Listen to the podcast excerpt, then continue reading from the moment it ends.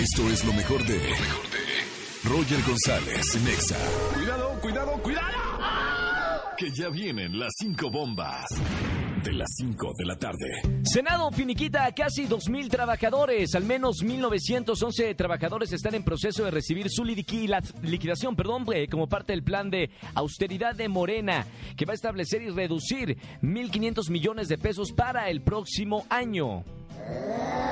Playas de Veracruz amanecen con peces muertos. Los peces ya estaban en estado de descomposición. De acuerdo con pescadores y trabajadores municipales, los animales son de la especie pez ronco y las autoridades investigan si los peces fueron abandonados porque es una especie que no se puede vender.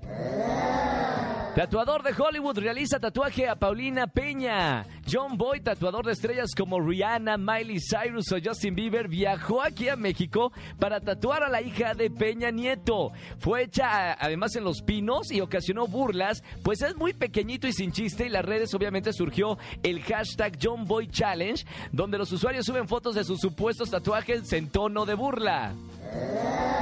Sin acuerdos, Estados Unidos y Canadá, las negociaciones entre ambos países sobre el TLCAN concluyeron este viernes sin llegar a un acuerdo, pero se espera que se reanude la próxima semana.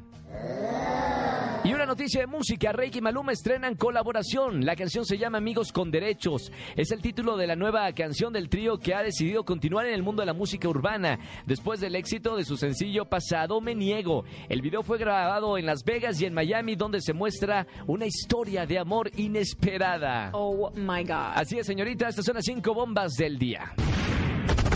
Escucha a Roger González de lunes a viernes de 4 a 7 de la tarde. Por Exa FM 104.9.